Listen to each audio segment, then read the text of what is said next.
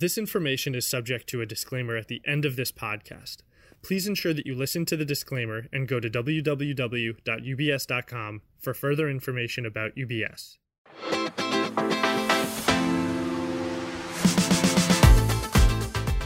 Hi there, this is Geoff Robinson from the Research Academy. Welcome back to another one of our podcasts where we just pick up a topic and we talk about it. It's quite often these are questions that kind of come into the Research Academy, and we kind of feel that they warrant an answer, of course, but an answer that maybe we want to broadcast a little bit more broadly rather than just answering that one question that goes to that kind of one person. So in these podcasts that we've called We've Got Something to Say, today I've got something to say on the kind of the investment decision-making process that we go through as sell-side analysts when we're doing our work. And all of these podcasts will be hosted on the Research Academy. And if you've not come across the Research Academy before, this is essentially our edtech platform that we have at UBS. So do take a look at the platform, but it is at www.ubs.com/Research Academy-store, and you will see all the various different products that we have on there. And as I say, this podcast, this audio cast, is going to be just talking about the investment decision-making process. And what I wanted to start off with is a comment that I think some people believe is that valuation is easy. And all I would say is if you think valuation is easy, I think potentially you're doing it wrong. Personally, I think it's pretty hard. Requires quite a detailed, diverse cross-section of skills. You've got to know your numbers. You've got to know how business works. You've got to realize that business interacts with each other. It integrates. A decision made in one area isn't made in a vacuum. There are knock-on effects elsewhere. It's a really complicated issue to get consistent. And what you'll see with a lot of our work is that we do talk about the consistency narrative. Again, we have podcasts separately that look at that type of idea. But the whole thing with the consistency narrative is just making sure that your story stacks up. And that comes up in many, many different forms. But today, what I do want to talk about is this kind of fallacy when it comes to valuation of single point estimates. What I would like you to think about is I'd like you to think about valuation in terms of probability distributions. You know, your valuation is possibly a range of outcomes. That price target we see on the front page of an equity research report that says, buy the stock, it's $22.50 is the 12-month price target. You've just got to bear in mind that is a single point on a distribution curve. And the wonderful thing about thinking about valuation in terms of distribution is that it forces you to think about scenarios. You know, upside, downside, base cases. And as soon as you're thinking about scenarios, it's forcing you to ask more questions about your valuation. That ultimately is what I think valuation models are there to do. They are question-asking tools. They're giving you the ability to say, well, what would happen if X or Y changed in my valuation? And what impact would that have on the answer that comes out of my valuation work? And each time you ask a question, let's say you only asked one question, that one question gives you a single point output from your model, which is, to me, if you try to visualize this, it's like a single data point on a scatter plot. Now, there is no way on this earth you would do any statistical analysis where you looked at a scatter plot. It had a single data point on there, one unit of analysis, and you would then go on to say, well, therefore, I think X, Y, or Z. What you need is a distribution of scatter points data in order you can better analyze your inference. So therefore, you've got to ask multiple questions. And that is what a evaluation model is certainly there to do. Now, this kind of idea of a single point estimate is the starting point of a multi-day conversation I'm sure we could have. But any investment decision that you or I make does require you to compare two different views about the future. There is no way I can say to you, go buy a stock purely on what I think, right? What we've got to do is we've got to think about what is our view on the future performance of that stock relative to what the market's view of future performance on that stock is. So if my view is positive, but what's priced into the market, it's negative, well, that gives me a buy signal. Likewise, if my view is negative on the stock, but the consensus view is positive, well, then I've got an anti-consensus view on the downside of that stock, and maybe that's what helps me originate a sell recommendation. So you can have stocks and names that have great fundamentals. That doesn't necessarily imply that it's a buy. If that upside is all priced into the stock and you've got the same view as the market, well, it's all in there, right? You can't say really go out and buy that stock because it's all priced into the stock. Likewise, you know, poor fundamentals doesn't necessarily imply a sell. You can have a great stock and have it on a sell because you think the market's possibly overpriced in the particular impact or view on that future performance. So it's impossible, I think, for you to have an opinion about your investment thesis unless you fully understand, or you believe you fully understand, what is priced into consensus, and then you can articulate why consensus is actually wrong. And that's ultimately the cornerstone of what we would do with our research here at UBS, is that we're going to try and figure out what is driving that stock. We're going to try and figure out what's priced in, what evidence that we have, and then we're going to start thinking about the outcome in terms of probability distributions. And the first point that you will see, or the first thing that you should think about when you're looking at stock is, well, what are the pivotal questions that would drive that stock price? And this type of information is what we see in the thesis map when we issue our report. So the thesis map is usually page number 2. In any research report that we publish at UBS, and you'll see the analysts identify 2-3 pivotal questions that they believe will move the stock if we can come up with an answer. Now, each pivotal question does have to have certain qualities about it. The first quality I would point out is that obviously the pivotal question needs to be relevant, i.e. the stock will actually pivot depending on the answer to that question. So you're identifying a critical uncertainty in that stock.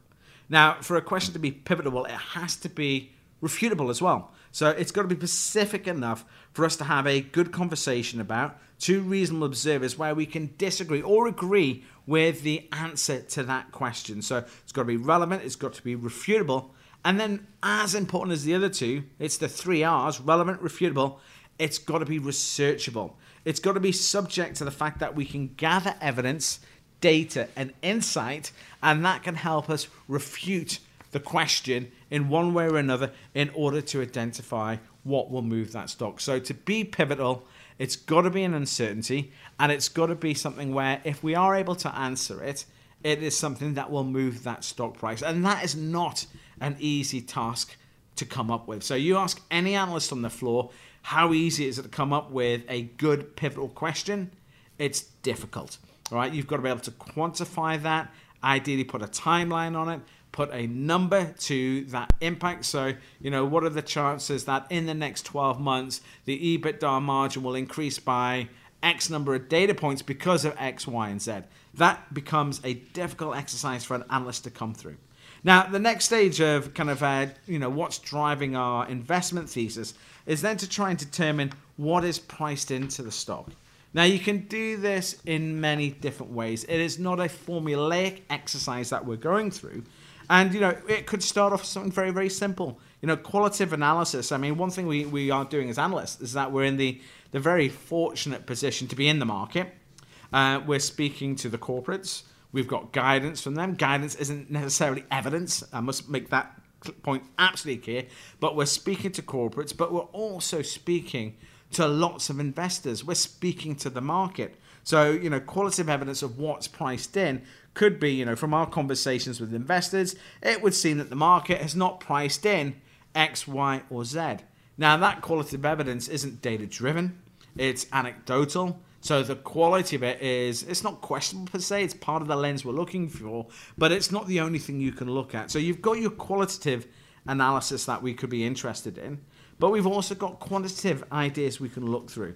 Obviously, one of the simplest things we can do on a near-term earnings-based kind of basis is looking at where we sit with our forecast relative to consensus. Now, if we're pricing outside of consensus on an anti-consensus basis, then we're really making a statement that the market isn't pricing in our thought process. Now, that thought process does need to be backed up by data. Now, a slightly longer-term valuation-based idea is you start looking at the price implied long-term growth. So the price is at X number of dollars. What does that say about long-term growth of that stock? And that gives you another lens you can look through. One lens I particularly like is the idea of reverse engineering what's into the stock price. And then as I've got older, and you know, I've been knocking around the block for a good few years. For those of you who know me, is that I kind of rate my ability to forecast the future at not amazing. Right? I don't have a crystal ball. I can't see into the future. And the way I value stocks now is my first starting point is thinking, okay, where's the market trading now? Right? If I were to grab a relatively simple discounted cash flow model, it doesn't have to be an amazingly complicated one, what kind of assumptions would I have to bake into that model to try and back out the stock price? Now, I'm not talking about just chucking out any old assumptions just to get to the answer.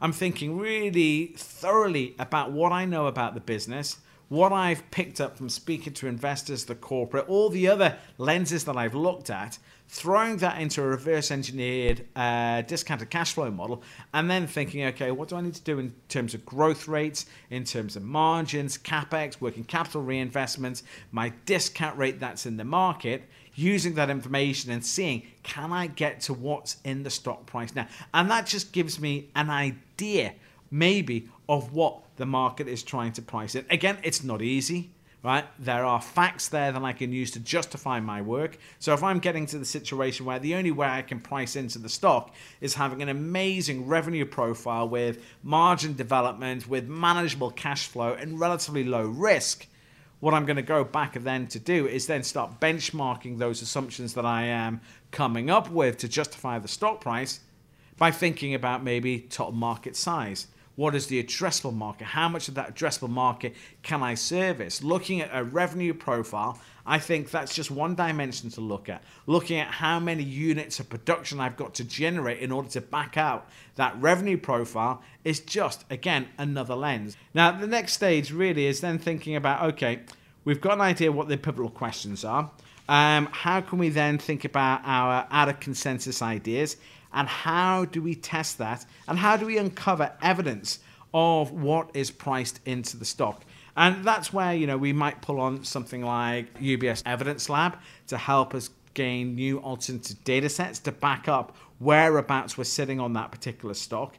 We'll be looking at other data that we can collect. We'll be looking at guidance from clients, looking at our own industrial knowledge, talking to as many people as possible and wrapping that information up into our models. Now, once we've done that, I think a very key thing for us to do, and this is getting back to the idea of probability distributions, because you know, when we are forecasting, and I'm not sure how many people really think about it in this way, but when you do a forecast and you've got your cash flow sat in your model and you've got an idea of what free cash flow the firm's going to do this year, next year, and whenever, and that's made up of the revenue forecast, the costs, the taxes that you're paying, the capex investment that you're putting back into the business, as well as the working capital, every single number you have in that cash flow forecast is a probability weighted number. Whether you like it or not, that is what the theory is saying that we're doing. That's where we pick up the specific risks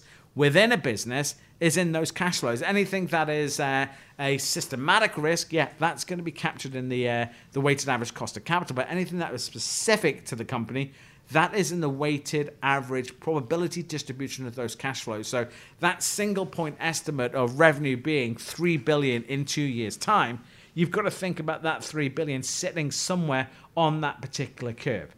And that allows us really to go down, if you've got that mindset, go down that route of thinking about upside and downside scenarios. So every valuation you see an analyst do within at UBS, within the thesis map, it's, you know, these analysts are asked to think about the upside and downside implications of the scenarios that we're working with.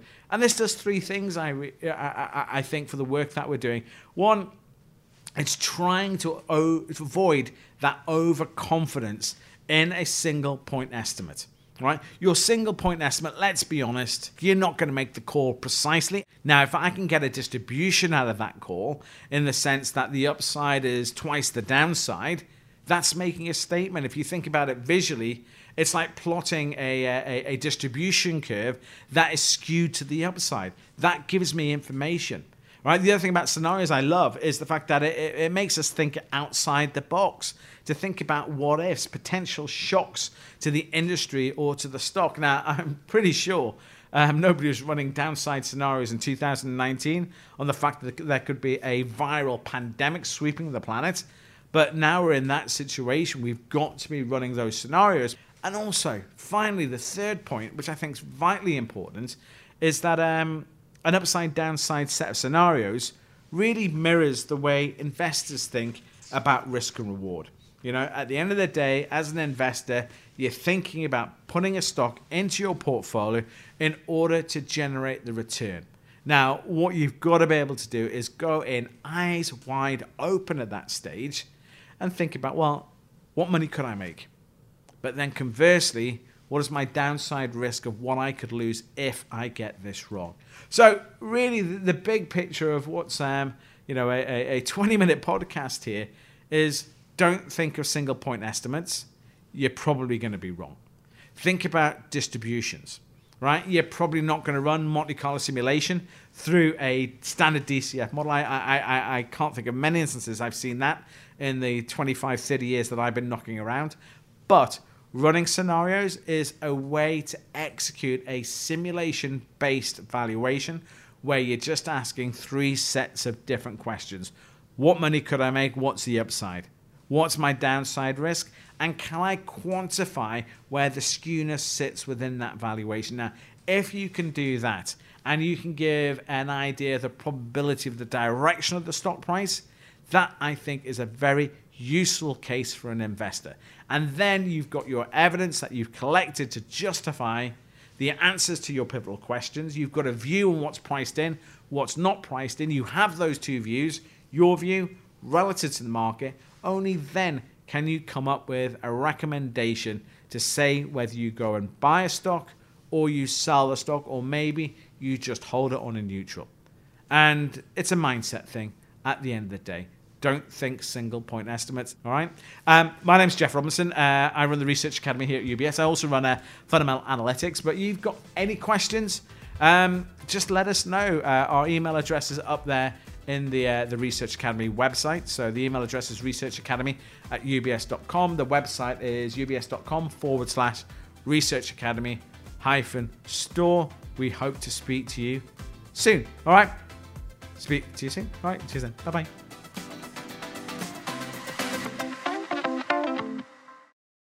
This content has been prepared by UBS AG, its subsidiaries, and/or affiliates, and is purely informational in nature.